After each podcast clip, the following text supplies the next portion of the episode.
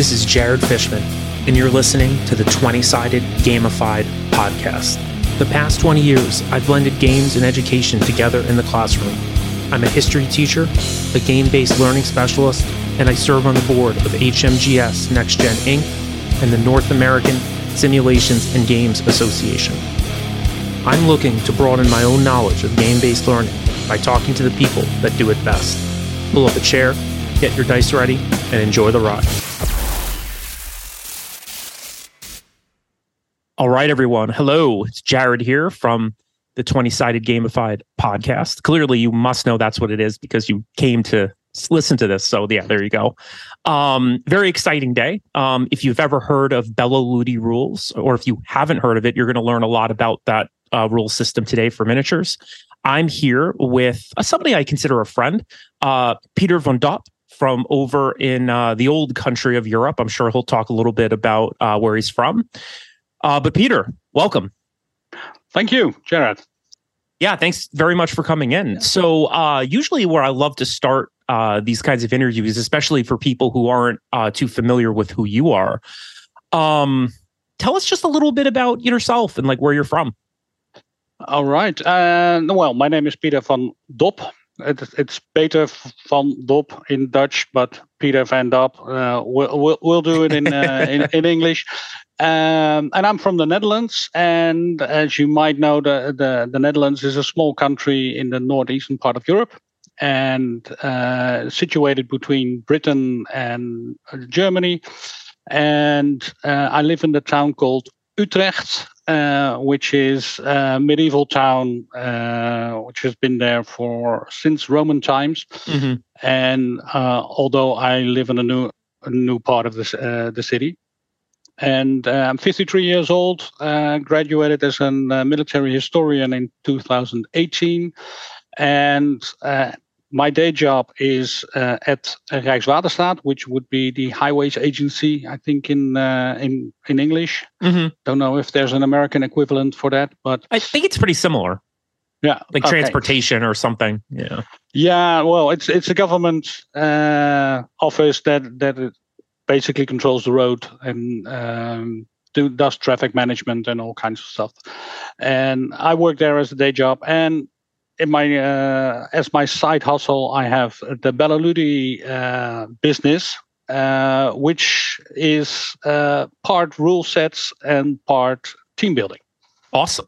And that's very similar to uh, some of what Next Gen does, which I think, if my memory serves me right, Peter, that's how you and I first came into contact. True. Correct? Yeah. So yeah. a few little a little while ago. So that's interesting. And by the way, what always uh I always find the gaming scene in Europe just so fascinating. I mean, obviously, right? You know, the United States being such a young country, obviously when it comes to wargaming, I mean, there are things that we might see every day and want to game, but for you guys, it's like, you know, just the the amount of historical events and conflicts and things that you're surrounded by.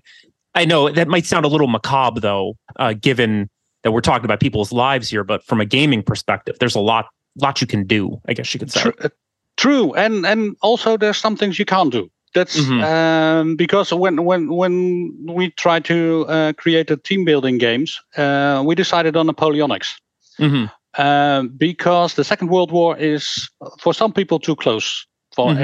uh, in memory, and uh, well, uh, especially. Um, Well, the, the, the Netherlands were, were occupied for five years, and uh, there was, well, uh, a, a brutal occupation, you, you might say. And, mm-hmm. uh, well, there, there are still memories here, uh, also jokes, but uh, uh, there are still memories here. And if you're playing a World War Two game in Europe, there's going to be Germans. And uh, then you ha- might have a situation when you try to introduce people into wargaming that I'm not going to play Germans, especially yeah. not those S Ss.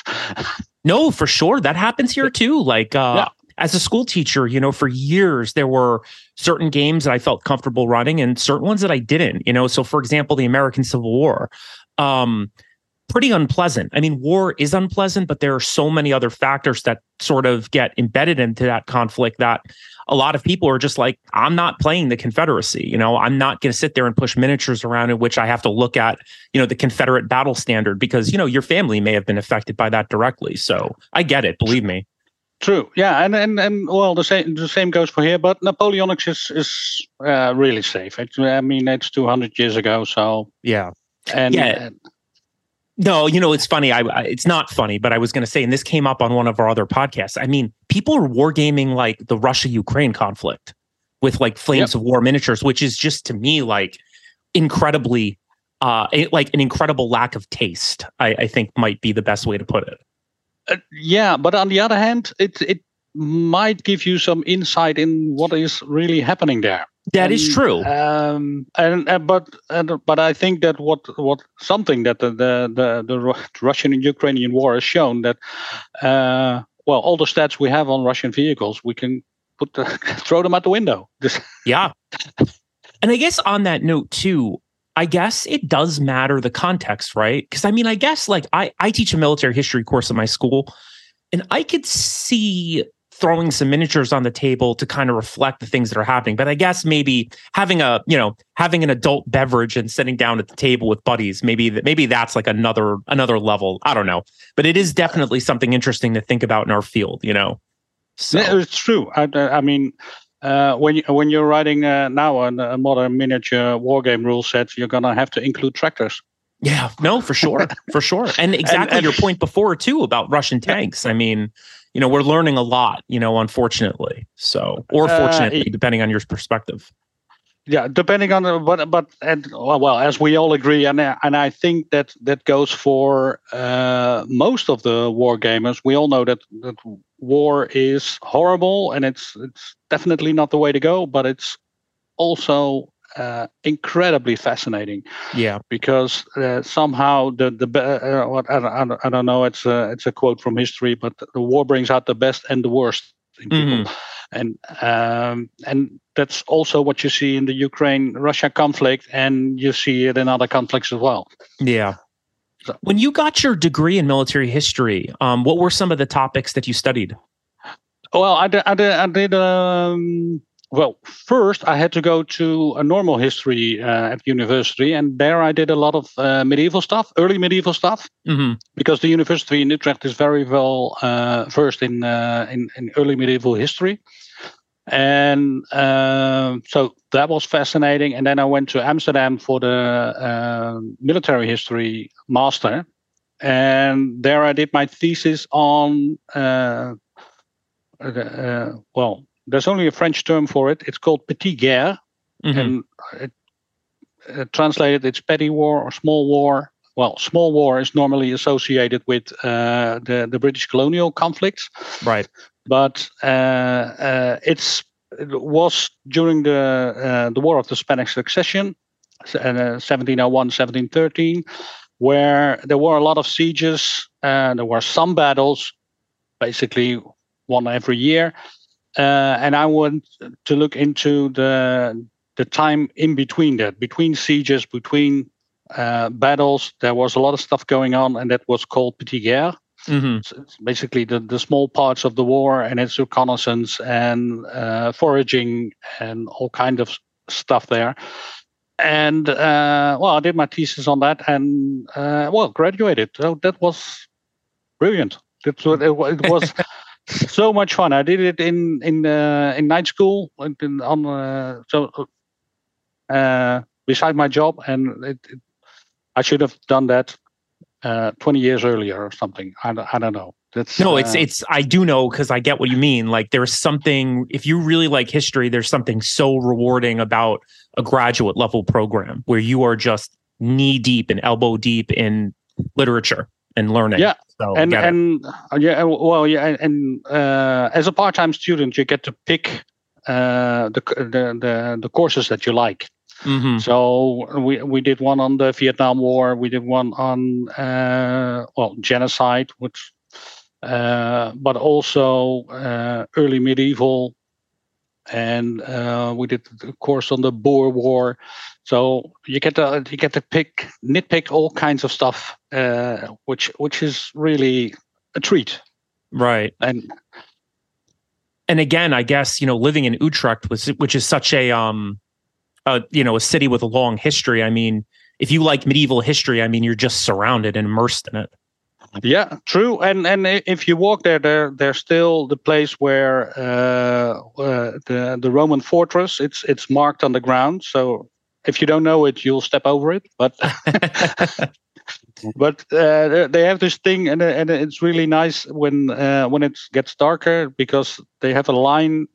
Uh, well, they have a, a metal line, which is the, the the line of the of the fortress, and in that line is an opening, and there's light coming out of there. So there's there's this white line of light across the street, and sometimes there's also kind of smoke coming out of it. It's, mm-hmm. uh, so you're bound to notice when you when you're in the dark, but. In the daytime, you'll walk over it. That's, yeah, see, you're uh, making me very jealous right now, because it's funny. Like this morning, so again, as a teacher, you know, one of the one of the kind of like really cool parts of my job is, you know, taking international trips and being like a chaperone in some cases, like helping plan you know, a trip like that, which is really fun. But the jealousy part is that um, when a couple of years ago, when before you know the COVID times. Uh-huh. Uh, We had taken a trip to Israel, right? And at the same oh, wow. time that I was there, my wife was in your country. And uh. she just, I had a great time, obviously, where I was, but she had, she literally told me to say on this podcast, like how much she was in love with, with the Low Countries and that whole region. She did talk about it being a little rainy and a little cold. That was in uh, March. Yeah. we, we, we have a very uh, wet... Uh... climate, and but it's changing due to climate change. Mm-hmm. Uh, we now have more uh, warmth in the summer and right. and, and less less snow. But uh, I, well, I kind of like it that way. That's uh, yeah, no, totally. I'm, totally. I'm not supposed to say that. I'm I think it's fine. Nah. But is is she a historian as well? Or yeah, good question. Uh, yeah, no. See, you know what? It's it's a little it's a little bit. Um, It's a little bit of a role reversal here, because usually I'm the one that ends up asking all the questions. So this is the first time somebody's asked me a direct question. So that's exciting. No, my wife is an art teacher. So she's a ceramicist. Like her her main sort of, uh, you know, medium that she works in is clay. Um, and she all teaches right. at the same school that I do. Yeah. So so usually when we travel, uh, the art museums are usually like one of the one of the first stops that we make when we're, you know, out and about internationally. So. All right, yeah, and then and, and if she was here, she would probably win ceramics. She was in Delft with the with the Delft Blue. Yeah, yeah, yeah, for yeah. sure. That, Sounds familiar. Yeah, but but it's and and and, and that's uh, something we don't we when we when you live here, you do do not realize that there's so much history uh, all around you. Mm-hmm. I mean, I literally live um, about a kilometer. Uh, no, a little more than half a mile from uh, um, how do you call it? Uh, they re- rebuilt a Roman fort there because mm-hmm. uh, the the Limes was I'm right here in barbarian country, and on the other side of the Rhine was uh, Roman civilization. So and it's still there, and uh, or basically they rebuild it because right. uh, w- when they built this whole uh, neighborhood. They did first did archeo- archaeological uh, survey, and they found an engine of uh, a Junkers that was shut down here in nineteen forty. Oh, and, wow. Uh, they found a Roman boat, and, uh, well, they, they found a lot of other stuffs, and they put it in a mu- museum there, and the museum is in the uh, the Castellum, in, in, in the castle. Yeah, so, it sounds great. Yeah, it is. And and you can walk in there, and it's free to, uh, it's free to visit, so... And uh, well, some of the reenactors have found it as well, because in the in the summertime they have some days when there's Roman reenactors there, and uh, well, the kids come and play, and yeah, yeah, uh, it's all good fun. Yeah, for sure. Yeah. And I guess on that note, um, again, when I often think about traveling to Europe, usually like one of the first things I think of, besides like the art and besides you know some of the more you know like historical things that don't necessarily have to do with wargaming, but the wargaming scene seems to be, and the gaming scene in general seems to be quite uh, booming in Europe. It always uh, seems like people have a game going on somewhere. Uh, yeah, well, um, I, I don't know. It, it is in in Britain. Mm-hmm. I mean, it's, even though they had a Brexit, they're still part of Europe. Right. Um, but uh, in in Britain, the the wargaming industry is is huge. And uh, when you go in the in the rest of Europe, um, because all, well, I have to look at my sales figures because most of it goes to the U S and, and the U K. Right. And then the other three will be, I think, Germany, uh, Italy, and France. Mm-hmm. And, uh, well, the Netherlands is there as well. But uh, the, usually uh, the the guys that buy my games, mm-hmm. I know them from conventions. And right. uh, so that's that's a bit difficult for me to, to ascertain. But, uh, well, Germany is very... Well, it's eighty million people, so it's a it's a large country, and mm-hmm. they ha- they have a gaming history. I mean, uh, the the Catan, you know that? Oh yes, absolutely. Yeah. Well, lovely it's, board game. It's a German game, so yes. and, and they have a whole industry of uh, board games and, and family games, and uh, it's it's very big there. And uh, well, I I, I spent uh, last year I did a convention in the middle of nowhere somewhere, mm-hmm. and there was a small shed, and they got I think two hundred people there in, oh, in wow. two days. So and and those were just uh, not your not your regular war gamers, you know, with the, with the black shirt on and and the hairy faces and slightly right. overweight and about forty, fifty years old. Right. Oh no, and, there's there's definitely a look to a historical war gamer. Even though that's uh, probably offending somebody out there, but it's, I mean, there's a degree of truth to it. So there's, a, there, but but there were, were mothers with kids, and uh, and and basically the whole neighborhood came to that place to see what uh, Melanie, who was the organizer, was was mm-hmm. going on about. No, that's so, super cool. That's super cool. Yeah. So can you tell me, um, how did you specifically get into gaming, whether it's board games or war war games or role playing or whatever? Well, I. I I think I started and I started at a young age with, with modeling kits. The first one that was Spitfire, which I got when I was twelve years old. It was a mm-hmm. small Airfix kit.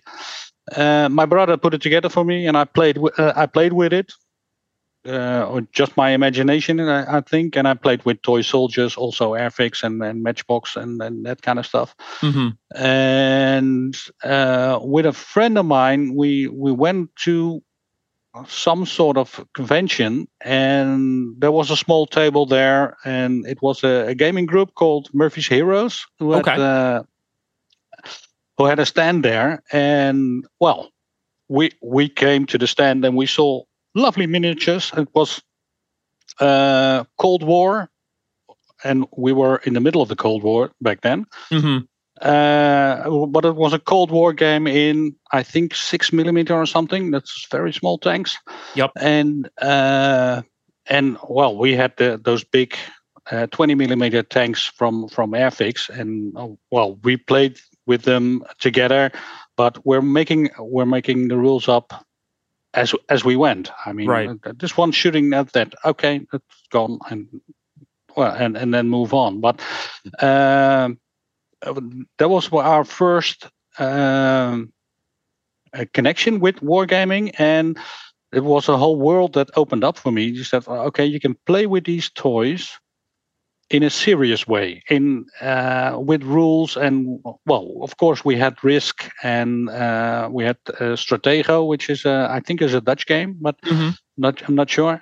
Um, But those were board games, and uh, what I like about war games is that you have a area, and there's uh, and you can move freely around mm-hmm. that area. It's uh, it's chess without the, the boxes. That's yeah, basically.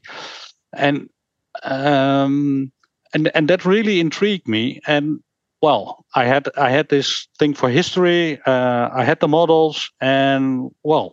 We we bought a set of rules, and it was a, a Napoleonic rule set. It was in Dutch, so mm-hmm. somebody took the t- took the trouble to translate that, and uh, and we started painting our uh, plastic uh, Napoleonic uh, soldiers, and we used to uh, use the whole living room. That's, Put the, put, put the table aside, put the bench, uh, the, the, the, the sofas aside, and then, well, we started playing, and we played for a day, and then uh, picked it all up again. That was, that was good fun. And, uh, well, and then you, uh, because that was way before the internet, so Uh, that died down a little bit. Uh, girls came into play. Uh, uh, life happens. Yeah, and, sure. And then there was this. I bought a box of miniatures. Was uh, it? It wasn't uh, Warhammer because I bought, but it was um, figures made by Citadel. But uh, there was a mat and. Well, uh, you, you you got some. Uh, how do you call it? Um, well, you could put the miniatures on onto. Oh, uh, uh, onto bases. Click right. them in, and there was a. Uh, it's it's it's called uh, Ridderstrijd in in Dutch. And is it Battle know. Masters? Could be. I think I that's, think so. I, I think had so. that game. Yeah, yeah. There were goblins and there were orcs and, and oh, hundred percent was Battle Masters. And, yeah. and there were hexes uh, that you would move around. Yeah, and the stats were on the base. Oh yeah, that was a yeah. really important. Like if we're talking the history of games, I think that's an important one because it really does kind of um, bridge the gap between maybe that first Napoleonic game you played, or or you know the six millimeter game you were talking about. That's a little bit more freewheeling. It's almost like taking that and putting it onto almost like a more traditional game board, you know, or yeah. a hex board. So, you know, true. And I got fascinated by that, but we thought the, the rules were a bit simple. We were in our twenties back then, and um, and then I found a game store in Gouda, and um, and they sold Warhammer. And I w- went in. I said, well, I got this game. Uh, I think it's a little bit. Too easy. What do you suggest? And they said, well, here's a box of Warhammer. Right. So, all right, I bought that. Got we got really into that, and that was the really fun part of Warhammer, when you can mix the orcs with uh, chaos and uh, well, put it all together. Right. And was this and, fantasy battle, Peter, or was it more yeah, the it sci-fi fan- version? Fa- fantasy no, battle. Fan- fantasy battles. Yeah. Gotcha. I've, I've never, I've never been much into forty K. That's, yeah. Uh, I don't, I don't, I don't know why, but uh, I tried it. Mm-hmm. Uh, I painted painted a, uh, an army, uh, Imperial Guards, mm-hmm. and I went to. Well, I tried tried to uh, have a game in. The, there was a tournament, small tournament in in Zwolle. Then uh, I tried it, uh, didn't like it, uh, mm-hmm. was beaten uh, soundly. Mm-hmm. But of course, that wouldn't prevent me. But well, tournaments are a whole nother animal too. Uh, you know, the way that people, animal. the yeah. way that yeah, the way that people play, it's just like a little bit different than maybe some of the more casual gaming that maybe you or I are kind of used to. True, true, and and we were used to playing together, and we're always with friends, and uh, well, there, there there's beer involved, of course, mm-hmm. and, and and and crisps and and what have you, and uh, we throw we throw a couple of dice, have a chat, and um, well, basically, if you're oh, uh, I made a mistake. I forgot something. Oh well, mm. I'll do it again. I'll do it anyway, and right. not on tournaments. no, no, no, no.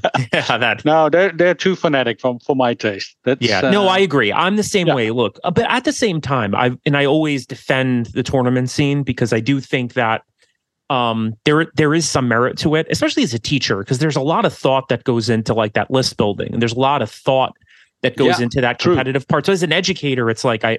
I'm fond of that, but I don't want to do it. you know, like I, I, I would rather just get together with friends in my basement and roll some dice and have fun. And it's like, it's the camaraderie part that is more important than, True, well, it's, I it's, forgot it's to a, make a dice roll or something, you know? Yeah, the, the, the, and it's the social part. And, and uh, but, but any, and, well, The the thing is about tournaments, and, and we also have that when uh, when when you when you uh, do a social war game, mm-hmm. and and it's the competitiveness that makes it that brings up all kinds of emotions, and sure. because you're actually you're playing to win, mm-hmm. and uh, and I think that's something that connects all war gamers. You're you're always playing to win, and uh, if you're losing, you want to have the assurance you can that you can say to yourself, well, I did my best. It, did, mm-hmm. it didn't work out this time, but okay, next time I'm I'm I'm I'm, I'm gonna have my revenge someday. So mm-hmm. that's uh,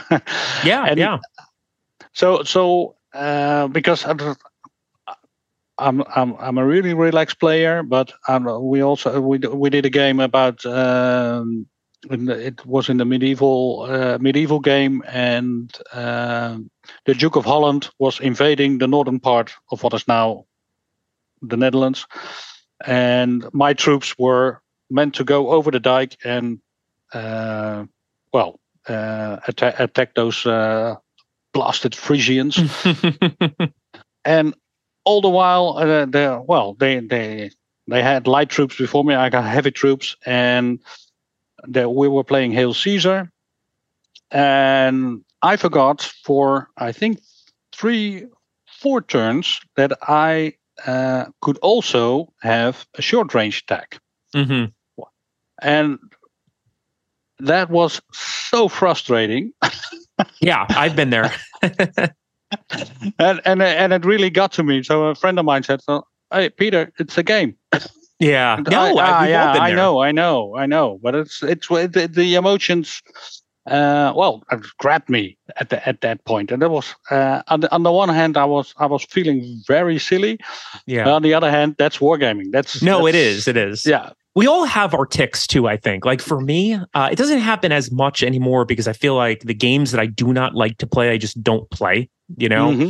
But like a game like Warhammer, um, or I'm trying to think what would be, maybe even like a game like D B A or something like that. I can just remember if things were not going my way, it's like any like smart brain molecules that I have all of a sudden come out, and like I can critique the rules like somebody might critique like the U S Constitution, you know? And that yeah. was always my tell. Like if, if I got mad, that's usually the place I would go. So thankfully my uh, gaming buddies don't see that anymore. Cause I just, you know, I just, I just try to play games that I enjoy, you know, where I'm not going to lose my mind over. So. Yeah. And, and that's, and that's, and, and nowadays you're spoiled for choice.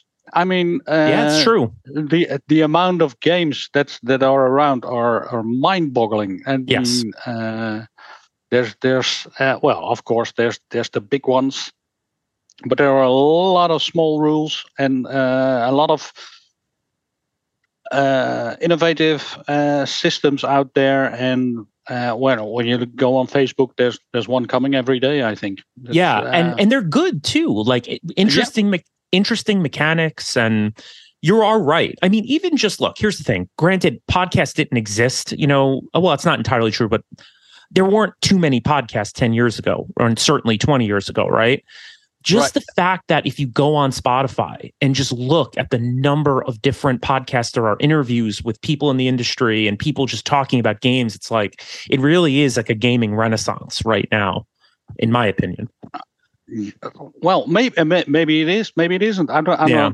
don't. But we're making a whole lot of noise, and that's uh, yeah. and and and I think that's good because uh, well, basically in the Netherlands we don't have a uh, uh, uh, very much history in in wargaming mm-hmm. or or game. Well, there are games, of course. There there there are the board games that the family game, which right. I call the family games.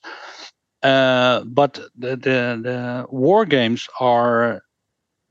Uh, unknown territory for most of the people in the Netherlands. Mm-hmm. I mean, uh, I uh, well, I've, I've, I try to do as much shows as I can, and there's one big one in the Netherlands that's called the Spellenspectakel, mm-hmm. which uh, the the game spectacle, mm-hmm. and uh, it's it's a very long. It's in Utrecht, and it's a, it's a, it's a very big uh, venue when uh, and all of the Dutch gaming industry is there, but there's just this, and we managed to wiggle in a small portion of it for war games.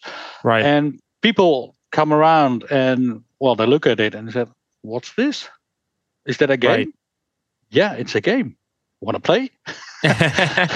Well, let's talk about that. Because, I mean, yeah. if we're talking about people in the Netherlands that are trying to kind of push not just games forward, but more like, you know, the t- types of miniatures games that, you know, you and I are both very fond of. Yep. You are one of the people that's doing it. So I think at this yep. point, could you tell us a little bit about, well, just you as a rules author? Because I know for a fact, correct me if I'm wrong, you've done a lot of work with Warlord, right? In addition to doing your own Bella Ludi thing? Um. Well, no, well, a lot of work is, uh, well, it, it felt like that, but... Mm-hmm. Um, I wrote uh, the Gallic Wars, a supplement for the Hail Caesar. Mm-hmm.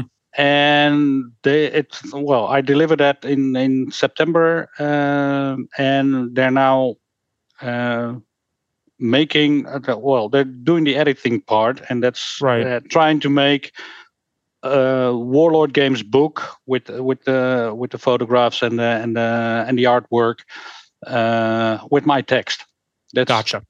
That's basically it. And uh, what, what what I've managed to do is tell the story as Caesar told it, but uh, I tried to make a scenario of every battle he mentions. Wow, and that's incredible.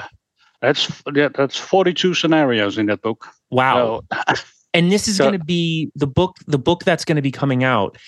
I'm assuming yes. It's not just going to be a Dutch version. I'm assuming that it's like an English version, Dutch, all Spanish. You know, no, all it's a, it's a, uh, it's going to be an English version, and uh, I I I haven't heard anything about translations, but okay. uh, they they might do that. I'm I'm, I'm not sure, uh, but they'll probably do it with some uh, with, with some of the guys they, they already know. They take my text and, and translate it, but right. I've, I've, I hadn't even realized that because. Gotcha.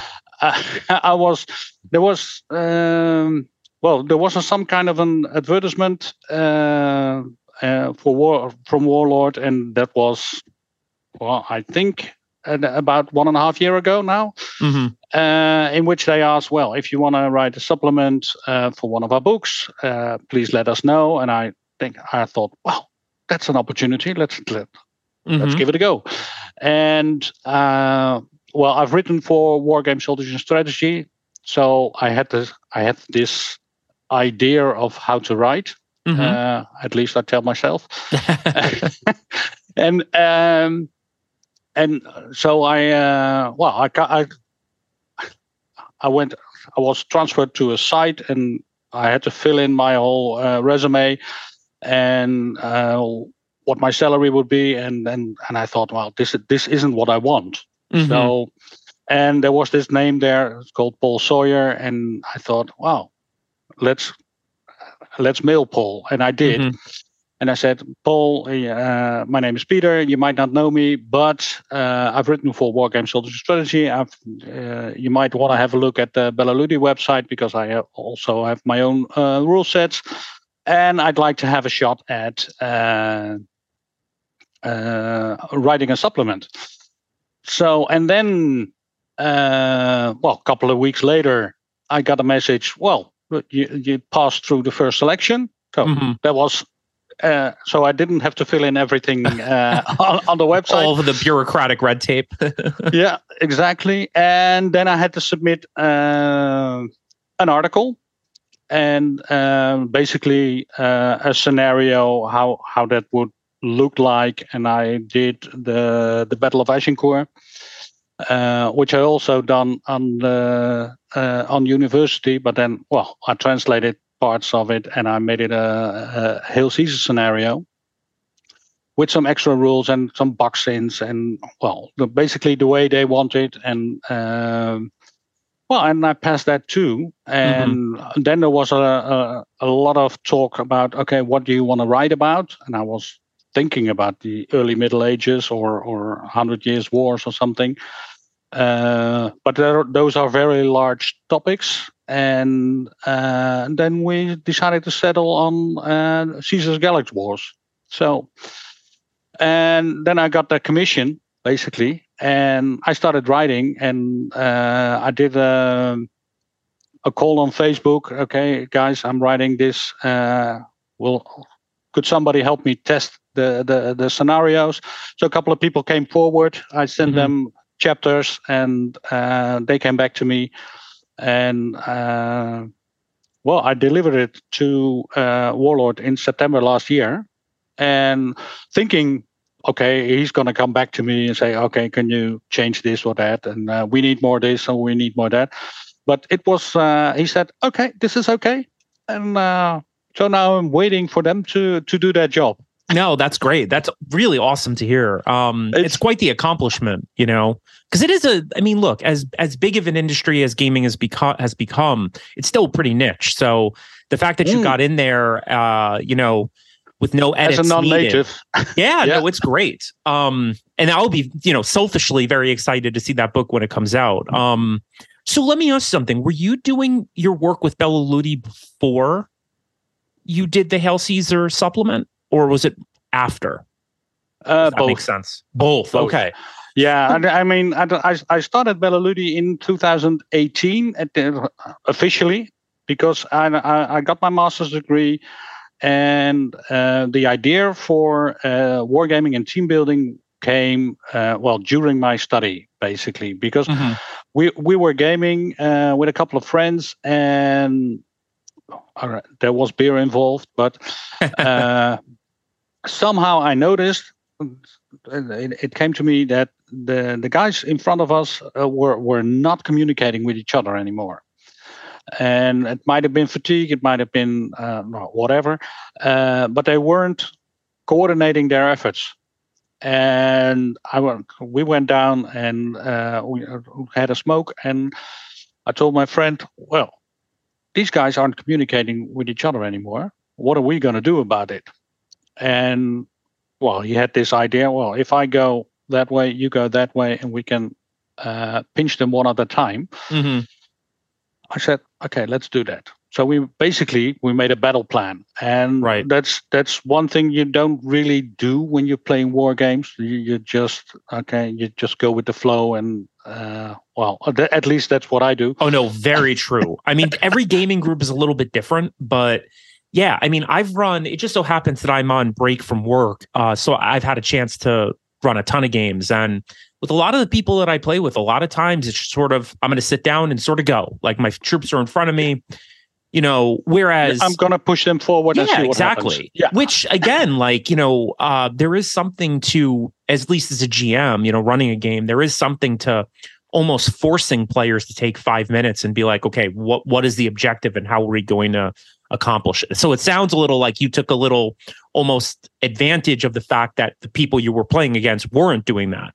Is that, I mean, would that be uh, fair, that, fair to uh, say? That was it. That was yeah. it. And, and, and, and basically, well, thinking about that further, um, the, my management had just had a day off uh, fixing bamboo sticks into uh, some kind of contraptions that could roll a ball from, from left to right without any help. And I thought, well, th- this is uh, this is about people cooperating together, doing something they they've never done before, and uh, and it's basically what you do with uh, well any given work situation. You got a new project, nobody's done this before. You throw in a couple of people who you think might uh, might pull it off, and okay, go ahead. Mm-hmm. And and what do you do in in in a in a working situation? You you you um, you make a plan first. Okay, first I'm gonna we're gonna do this, then we're gonna do that, we're gonna do this, and we need budget, and we need uh, extra help, and blah blah blah. Then you go to the management again, and they say, okay, this is our plan. How are we gonna do this? And they're gonna say, okay, or or not, but. Um, but that doesn't happen in wargaming, and it barely happens in team building. Mm-hmm. But that was that was, and, and my thought was, why not have people play a game they have never played before, and see see how that works. So uh, when we have a group of people, there there's there's also there, there there's well we start they start with admiring the miniatures, because there's all twenty-eight millimeter miniatures, and when you have twelve people, you got twelve hundred miniatures on a table. So that's that's a pretty impressive sight. Mm-hmm. Uh, well, then I give some historical context. Okay, this is uh, a couple of days after Waterloo. It's uh, northern part of France, and uh, this is the final battle of the Napoleonic Wars. It's not true, but it's it's the story. Mm-hmm. And then I'm going to ask who is going to be who's going to be playing the French, who's going to be playing the English, because French and English is blue and red. It's easy to identify. Um, so so we're we're talking people who you have to explain that an infantryman is a guy on foot and a cavalryman is a guy on horse. So right. we we have to make it simple as possible. Right. Um, and uh, well, if they don't resolve that, because that's that's also a theme uh, a team building thing, if they can't resolve who's in which team, mm-hmm. then okay, then then I've got a bag with red and blue chips, and okay, that's that's gonna settle that. Then the next question is, okay, who do you think should be the leader? Who do you think should be the general? It's quite the question, Peter. Quite the question, yes, because it says something about that team. And uh, well, usually they all start looking at the manager, and uh, the manager is my uh, uh, Patreon. So mm-hmm. uh, I will have discussed this with him or her. And usually the, the manager says, uh, okay, I'm not going to be the general here. So that one's out. So one of the colleagues, co-workers mm-hmm. has to be the general. So it's it's all about how do how do people perceive each other? And, uh, is is is Jared the one that has yeah. the insight to lead us through this uh, through this project or not? And uh, the, the very interesting stuff here. But usually, well, one uh, one volunteers, and he gets uh, a letter. And uh, in that letter is his written uh, objective. Mm-hmm. And that that's basically always take the village, take the hills. Right. So like and something on the board that needs to be taken. Exactly. Got it. And there there are two armies. Uh, usually when you're playing with, with twelve people, you got four infantry and two cavalry division uh, brigades on each side.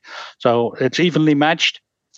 And they both have the the objective is to take the village. It's in the middle, and the hills, which are on the left and the right flanks. Mm-hmm. Uh, usually, they only read "take the village."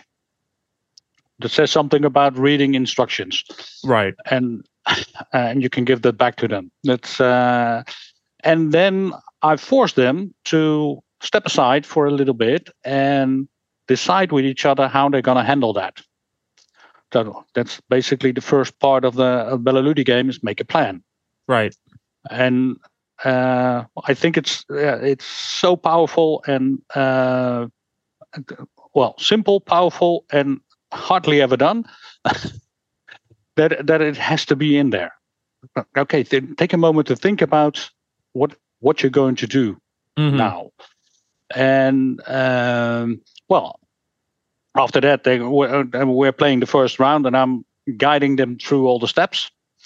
And I'm doing, going to do that the second round as well. And then the third round, they're basically playing by themselves. Right. And you don't you don't have to uh, intervene that much or uh, do anything. And then and then it will roll. Oh, there's something flying here. Oh. Sorry. How dare that thing try to interrupt our interview? I don't know. No, no. Don't Did you, you know, take care of it? To- So, by the way, for our listeners that have never played a game of Bellaludi, so you've done a really good job kind of laying out, you know, the victory conditions and all all of the different kinds of skills almost that you're trying to pull out of people on the tabletop. Yeah. How would you describe for somebody that's never played a war game before, or even has just never played Bellaludi? How would you describe like the basic game mechanics, like how to move and how to shoot without like necessarily, you don't have to go into a ton of detail, but. No, but the the, the, the philosophy behind the Bellaludi games are uh, simple rules and tough choices. That's, okay. Uh, and, and that's what I have to keep in mind when writing rules, because um, I want them to be Uh, understandable for somebody who's not have the experience, who doesn't didn't have an, any experience about wargaming before. Mm-hmm. Uh, they might have uh, played some board games. You know how to roll a dice, and um, and that th- that should be your your your basic level of uh, knowledge playing games. And uh, usually, most people have that. Right. Um, but then it's uh, then it's about choices that you have to make, um, and uh, well, that's also in every game. You have to make choices. You have to roll the dice and uh, and live with the consequences of those choices.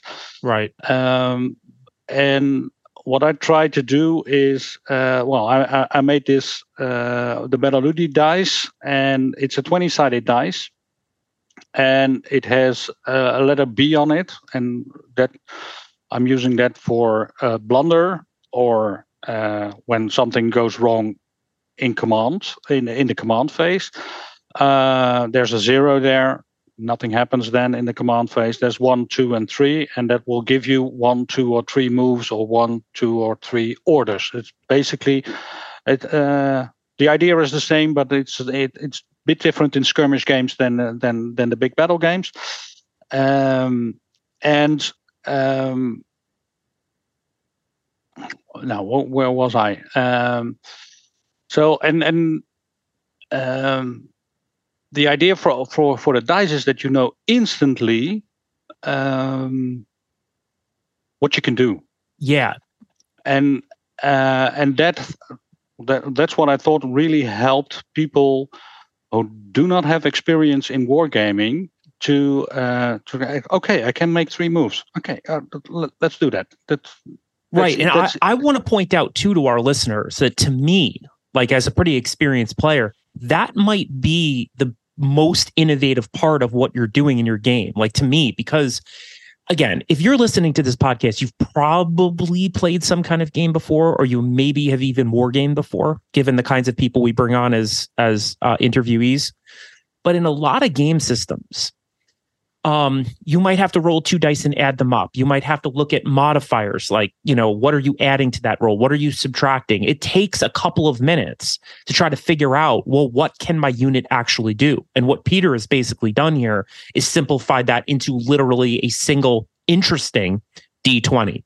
So again, for if you've never gamed before, I don't, it might be a little bit hard to understand how pivotal of a decision that is, because now you've got somebody who's never played before in an office doing some skill building work. You know, maybe they're a project manager trying to learn how to work, you know, better with people, let's say, or how to manage people more effectively. And again, like you're sitting down at a tabletop, and instead of having to do a ton of math in order to figure out what can I actually do, Peter simplified it to one die roll. So kudos to you. Yeah. I mean, it's a, Thank you. a simple but really important little game mechanic. And and and uh, well, kudos to my colleagues as well, because we mm-hmm. we, we tested it on because uh, because the, the, the system you're uh, subscribing is is basically the Hail Caesar uh, Black Powder mm-hmm. uh, thing. When uh, you roll two dice, you add them to uh, you add them up, you subtract the level of uh, of your general, which it might be seven or eight or right, uh, and then you calculate how many uh, moves you got, but Um, well, my coworkers didn't grasp that idea, mm-hmm. and it was it was like you said, it was a lot of math. And uh, the next time they had to test, and they had to throw uh, as, uh, as high as possible. In the first time, they had to throw two dice as low as possible, mm-hmm.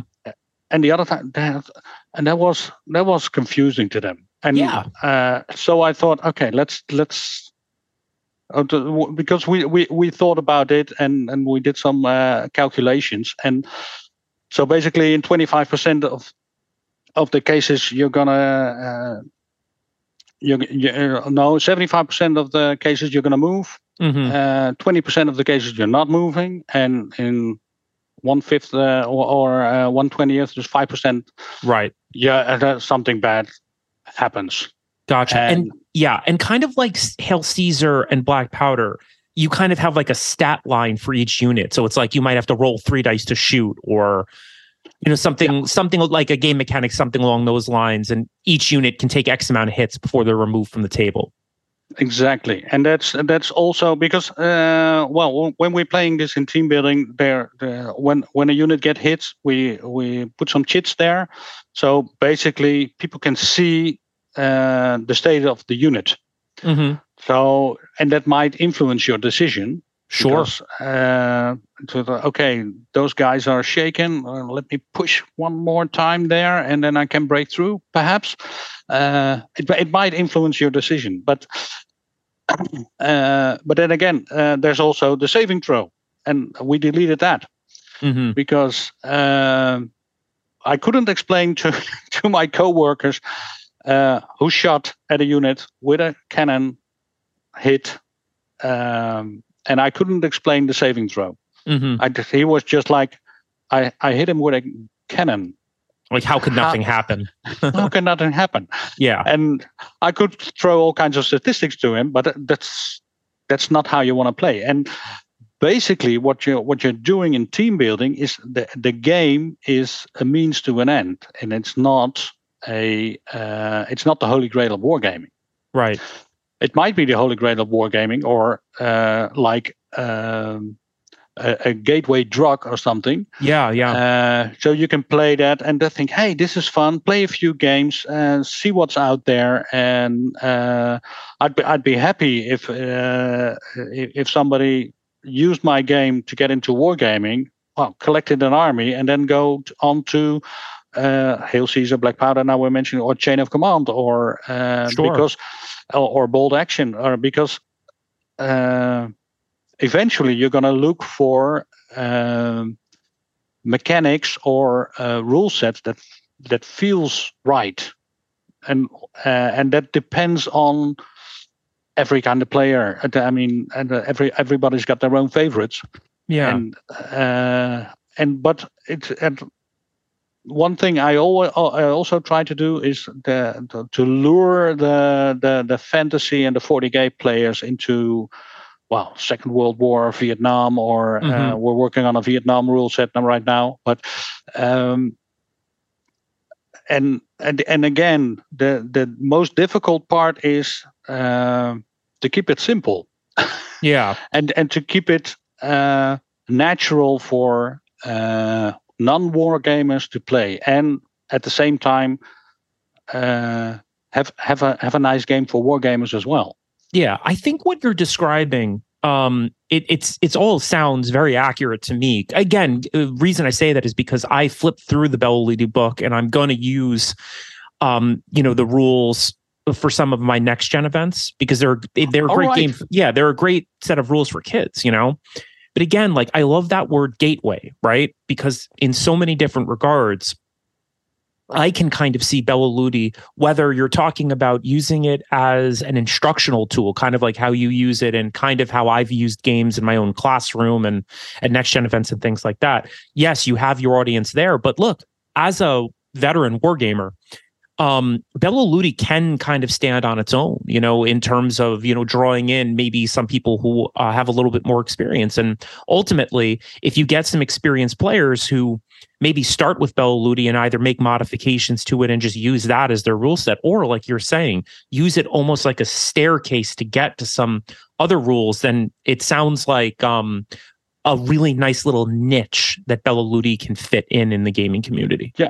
Because how yeah, many and, other and, systems are like that? I can't think of many. Do you know what I mean? Like, rules that are specifically made as like an introductory rule set. The only one I can think of off the top of my head um, is Raven Feast. Where I think yeah. I'm getting that name right from the Little Wars guys. That was a yeah. very deliberate rule set. Um, that's and the only free. thing I yeah, yeah, and it's free. It's the only thing I can think of off the top of my head. Maybe um, the new game by the Perrys. Uh, Valor and Fortitude is a little yep. bit like that, which is rules just, you know, like a game literally on three three pages or four pages. Yeah. So, and and uh, but, but there are a lot of those around as well. But um, what what I what I uh, uh, well what I usually think of uh, flipping them through is that uh, they they they fall a little bit short for for my taste. But mm-hmm. uh, not not not to. Uh, put them down or anything, but no, of course, uh, because because they they uh, because it's free, uh, they're they're they're they're gonna uh, speak to a lot of people, mm-hmm. and and and that, and that's a good thing. And when thinking about the hobby and getting as much uh, people in there, uh, if if that's the goal, then that's, I should applaud it. Yeah, no, for sure. Now yeah. I have a question, Belloludi, right? So yeah. again, correct me if I'm wrong, but is your sort of vision to be able to use Belloludi as kind of um, a core set of rules that you could use for lots of different periods? I mean, would that be fair to say, or would, or are the different period books that you guys have, are the rules drastically different? Uh, well, no, No, they're not drastically different, but there are uh, nuances. I okay. mean, um, well, what what I try to do as a uh, as a military historian as well is, um, well, I've I've, I've uh, when you take the period, um, say eighteen sixty-five to nineteen forty-five.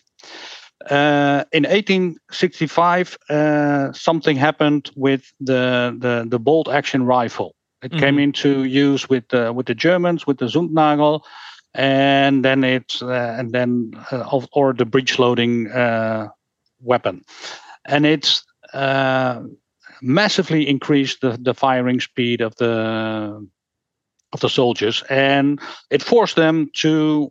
Um, And to go in more into open order than they were used to, and uh, the thing is that that open order, closed order, or uh, bunched up, or or uh, wide open uh, doesn't really matter how you call it. But uh, uh, people have a tendency to to bunch up in in in difficult circumstances, and and basically in war that's not a good thing to do. It was a good thing to do when you're working with a musket, sure. but. Uh, it's not a good thing to do anymore with uh, fully automatic ra- uh, rifles and, and stuff like that. Uh, so there's there's differences there, um, but uh, when you look at army organization, it basically it's a it's a, a group of well ten to twelve guys, and it may vary a little bit, but. It's usually ten to twelve guys. They're led by a corporal or a sergeant. And then there's another group of ten to twelve guys led by a corporal and sergeant. And there's a, a lieutenant with it or uh, a master sergeant. or, And uh, that's basically the group um, I'm working with with the skirmish game. So that's that's two times twelve and a commander. And you can make it three times or four times twelve. That's uh, the, the games will handle that. Uh, but, uh, well, when you're working with um, eighteen sixty-five to nineteen fourteen, you won't have uh, the light machine gun. Right. And, well, you might have a light machine gun, but it would be a separate team. And uh, in the in the First World War, they start to incorporate this in those twelve guys. And, well, they kept that uh, all the way up to Vietnam. It's, it's, and still now they have... Uh, groups of four, three groups of four makes groups of twelve. So uh, somehow the, the number of twelve keeps coming back. Mm-hmm. So I'm, uh, but uh, the the orders you can give are different. So in uh, in a medieval game, you're you're gonna have to well build a shield wall or uh, pikes forward. Right, a little different. a little different, and and uh, yes, you can you can go into open order in a, in a Napoleonic game. It has advantages, it has uh, disadvantages. But if you want to use your firepower, you have to be in close order. So um, so what we try to do is we, we have the same mechanic. You roll the you roll the commander dice, and that gives you one, two, or three orders. And uh, but the orders you can give are different. Okay, got it. So that's and how you're getting period flavor, depending on what you're That's how we're getting in. Period flavor, yeah. Got it. Exactly. No, that's that's uh, again really awesome to hear. Like in the sense that you have these basic core mechanics, but there's nothing worse than playing the same rule set for so many different periods, and it always feels like you're kind of playing the same game. Where it doesn't really sound like that's going to be the case for Belo Ludici. No, well, you might you might have uh, when you're playing First World War or Second World War. It's um, for the infantry, it's basically the same, and I'm. Mm-hmm. I'm sure I'm um, stepping on a lot of toes right now, mm-hmm. but but uh, there there's still a group of of, of twelve guys, and uh, the only thing with uh, with the Second World War, they had much more stuff right. to use. There were more uh, armored vehicles, there were inf- infantry fighting vehicles, there were there were tanks, uh, and in the First World War they also had those, but they were less armored, far fewer on the battlefield. Um, and uh, so it, it it gives a different flavor. Yeah. And look, I don't think you're stepping on that many toes. It kind of depends on the scale, right? Because I mean, look, I was just reading an article the other day making comparisons between um, all of the city fighting that's happening um, in Bakhmut between Russians and Ukrainians. They were literally comparing it to the First World War. So it's just that they have different weapons. Like if you're talking about squad on squad, it's going to be very similar. I think where you'll see differences is like if Beloludi was more of an operational war game or a strategic war game or something along those lines, True. then yeah. right, like a World War One infantry company in nineteen fourteen is going to behave very differently than something from World War Two. But if you're just talking about a squad versus squad, I mean, we can intellectualize that, you know, all day. But the bottom line is you've got twelve guys with guns and twelve guys with guns, right?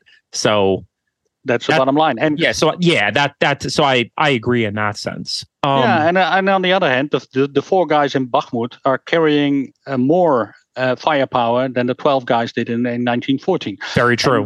And, and and I think that should come back in uh, well, if if if we should do a modern warfare uh, Beloludi, which mm-hmm. which is in the pipeline somewhere, but uh, there's lots of things to do, and mm-hmm. um, and. Well, what, but that's that's kind of the idea, and we're now uh, well, we've got the, the the Middle Ages one because I wanted to make a difference between ancient and Middle Ages, but that's that's really difficult because the, the way of fighting is uh, was basically the same. Right, and there were spears and swords and arrows, and uh, well, th- you have that from. Uh, the Sumerians up to uh, Agincourt. Yeah, basically. No, it's funny you bring that up. Yeah. I, I have always found like it's hard to find good ancient and medieval rule sets out there, primarily because of that. I mean, again, now I'll step on some toes, right? Right now, you were afraid of doing that before, but it's pretty hard to make an interesting game where you have a shield wall versus shield wall, whether that's in the, you know, the earliest part of the Middle Ages or You know, uh, even looking at like the late Roman period, you know, there's only so much that one can do there. So I, I personally have always found it very difficult to find an engaging set of rules for that time period. As much as I like a game like Hail Caesar or Tactica or D B A or, you know, those, and again, those are all yeah. very different games, but still it's, you know, it's a pretty challenging thing for a rules writer. And, and and it's true. And and the, the thing with the, with the shield wall, we decided to to. put an order in there, and it's only in the medieval uh, so far, and that's called disengage, mm-hmm. where where you can, well, one of the ch- when when you go infantry for infantry, and the guys have shields, uh, they can form a shield wall as a charge reaction. You have to roll the dice for that, because it might not always work. Uh, so you have the first clash, and that will probably uh, be indecisive. Mm-hmm.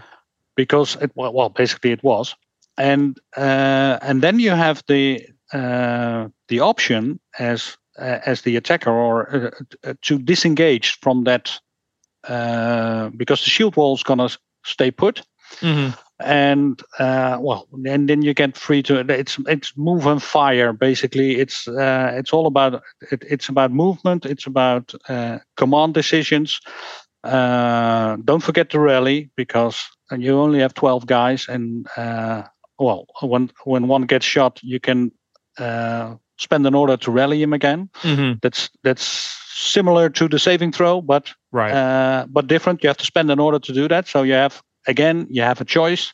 Right? Do I go with the eleven that's still there, or do I bring the the, the other guy back?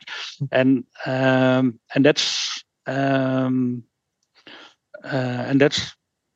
The, the the the idea, simple rules, tough choices, because you'll have to make the decision, what am I going to do with this unit of, of troops? And uh, am I going to leave them there, or am I going to pull back a little bit and get my group back together again? Right. That's also possible.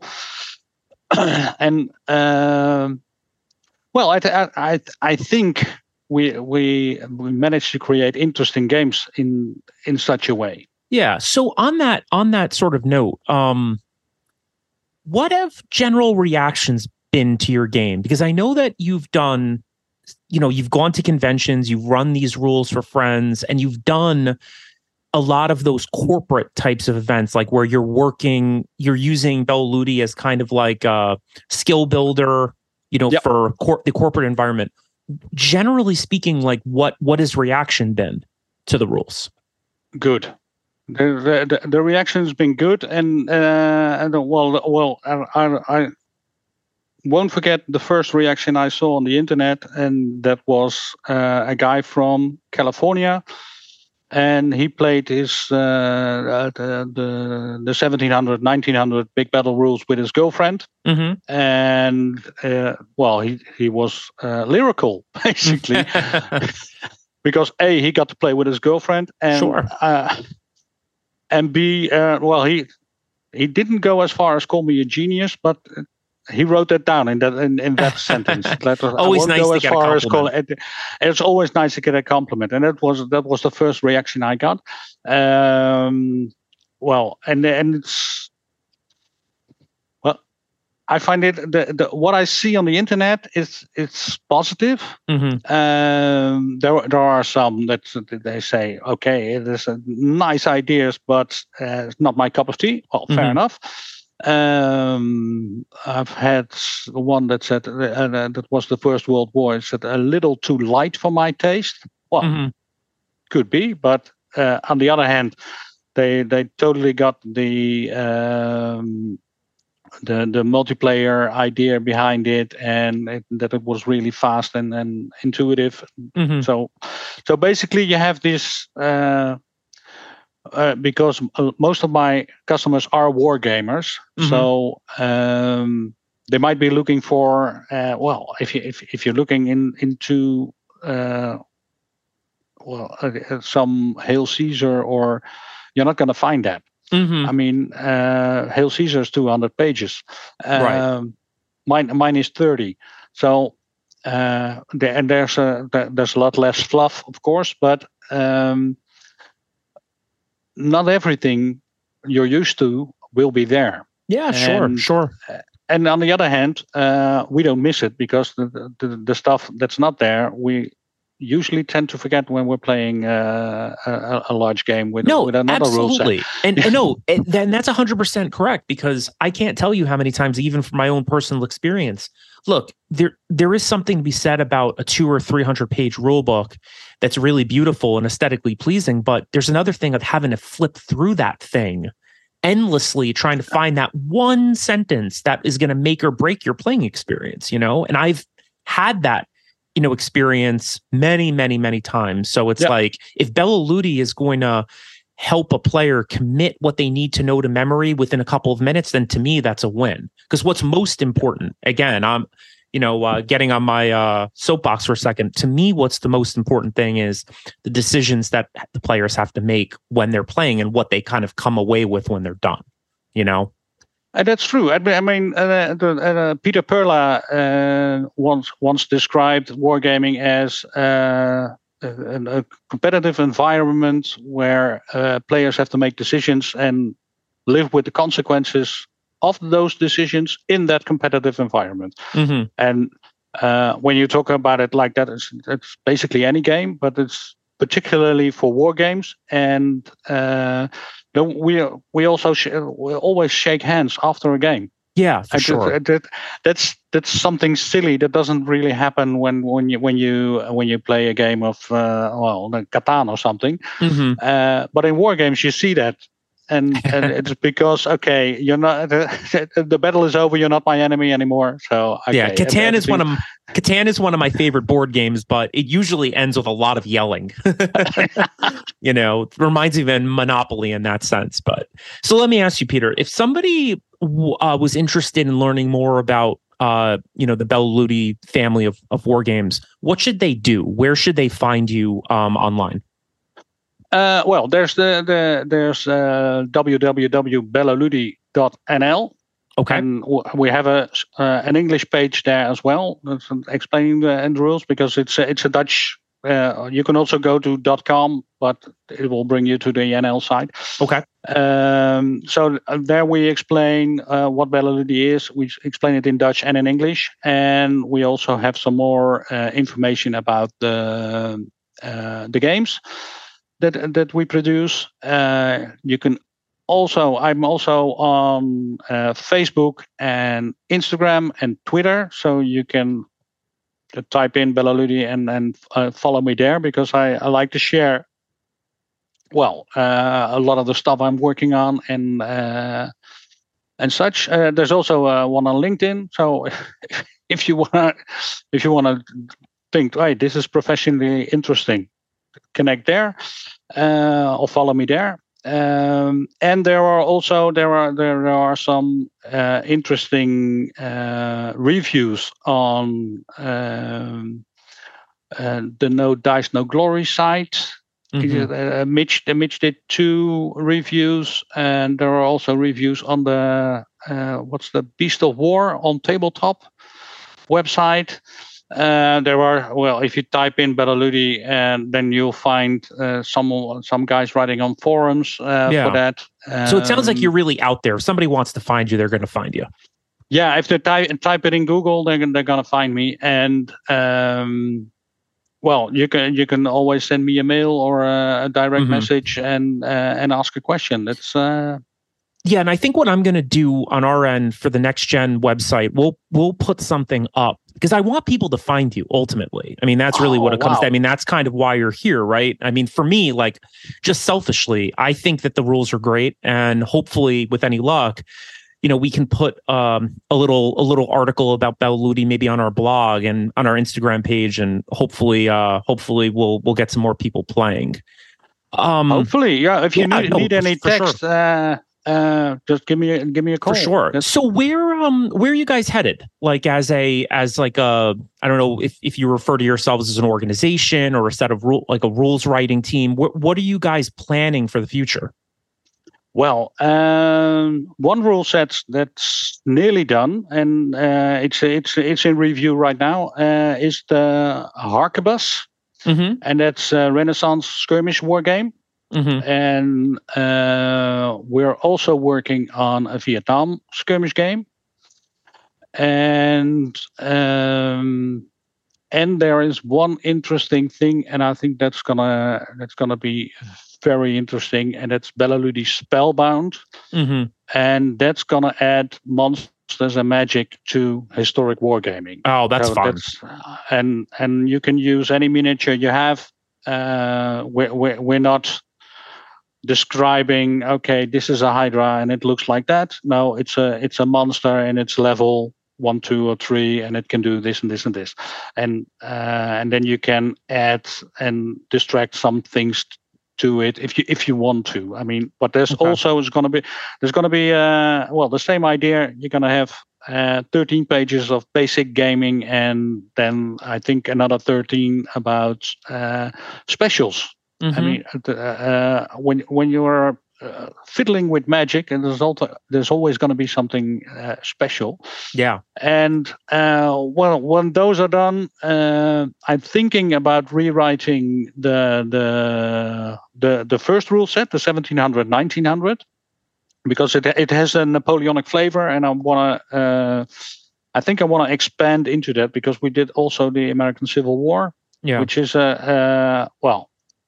Uh, which has some of the same mechanics, but uh, is mo- is more lethal than mm-hmm. uh, than the Napoleonic one, and uh, because um, well, the idea was to have a rule set out for uh, team building as well as wargamers, mm-hmm. and uh, that rule set tried to do both. Oh, I see. Uh, And uh, what what what we now have in uh, the team building, we're working with uh, hexagons instead of measure measuring tapes. Makes it faster once more.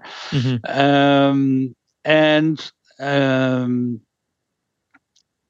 the, those rules are basically have advanced in, in, in the Dutch language. So uh, I can translate them if if somebody oh, wants them, but. Mm-hmm. Um, But the Napoleonic one could could have more flavor, right? But, uh, well, first, we're going to sell out the, the, the, a couple of uh, things I still have here. Mm-hmm. Um, but then, the, the, in the period eighteen hundred or uh, seventeen hundred uh, nineteen hundred as as uh, well the, the Franco-Prussian War, which was also slightly different. A customer of mine already put uh, his ideas for uh, the, the the. That's one of the great things of of, of this hobby community. Mm-hmm. Uh, there's a customer of mine. Uh, his name is called Greg, and he's an American. And he read my rules. He was enthusiastic, but he played the Franco-Prussian War. Mm-hmm. And he decided to add two pages of rules uh, for use with the Bellaludi rules for the Franco-Prussian War. And uh, he gave it to me. I put it on my website, and it's been downloaded a couple of times. So, uh, and that's that's that's really um, yeah. How do you, how do you say it? It, it? It is more than a compliment that people take your work and uh expand on it. Oh, one hundred percent. Uh, yeah, that's what is that's the old brilliant. saying, something like imitation is one of the great compliments, right? Something like along those lines. Yeah, something along those lines. It's, yeah. It's, uh, yeah. Well, it sounds uh, like just so many good things are sort of coming your way. And uh, you had said before we had actually started recording, you you and your team are going to a con what this coming weekend in April, like the first weekend the, in April. The, Uh, no, it's, it's the last weekend of March. But, last weekend uh, of March, okay. Yeah, it's it's uh, literally uh, tomorrow we're driving to uh, Brunswick uh, or Braunschweig. Mm-hmm. It's in the eastern part of Germany. I was invited there for uh, Red Lion Con. And it's, uh, it's, a, it's a German trade show. I haven't been there. I haven't seen it. I've, mm-hmm. I've, I've, uh, there's uh, Red Lion Con. Dot de mm-hmm. uh, German website, uh, but uh, the, it, uh, the language is in English, so that's uh, yeah. shouldn't be a problem.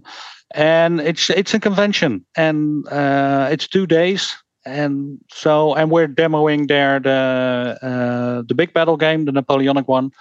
Uh, we're gonna do the Second World War because it's also already translated in German. Mm-hmm. And we're going to do the medieval uh, skirmish game because that's the latest one. And, uh, well, we're going to have three tables there and people can come along and play, and we're going to practice our German. Well, that sounds amazing. And ultimately, I mean, just like I said, huge congratulations, because, you know, you guys are doing very well. And with any luck, more people will will stumble upon your rules. Hope, I hope. Hopefully, let's hope this breaks open the U S market. Yeah, we'll see. Well, that on that note, I mean, again, uh, there's. I feel like there's always phrases I use in in each podcast way too often. I feel like on that note is one of them. But on that note, one more. On that time, note, yeah. We got to get you to come to Historicon, um, which is the really big um, Eastern Seaboard convention in the U S that H M G S runs. So we'll have to oh, at wow. some point or another talk a little bit about that and see if uh, we can get you guys over to run some demos there. That'd be a lot of fun. I would be happy to come if uh, the fin- finances can be worked out with. I got yeah, always, always the million dollar question is the finances, right? Yeah, well, you. it's gonna, it's not gonna cost a million dollars, but yeah. Uh, but thank you so much, Peter. I really appreciate the fact that you were willing to come on and spend this hour and twenty minutes uh, talking gaming. So again, thank you. Well. Jared, thank you for having me, and well, uh, I th- I think I will be the, the, my my my partner Jürgen. Uh, he will be, I think, really enthusiastic to to come to Historicon. That would yeah, be we'll have to see something of uh, yeah yeah something to see. I mean, indeed, uh, yeah.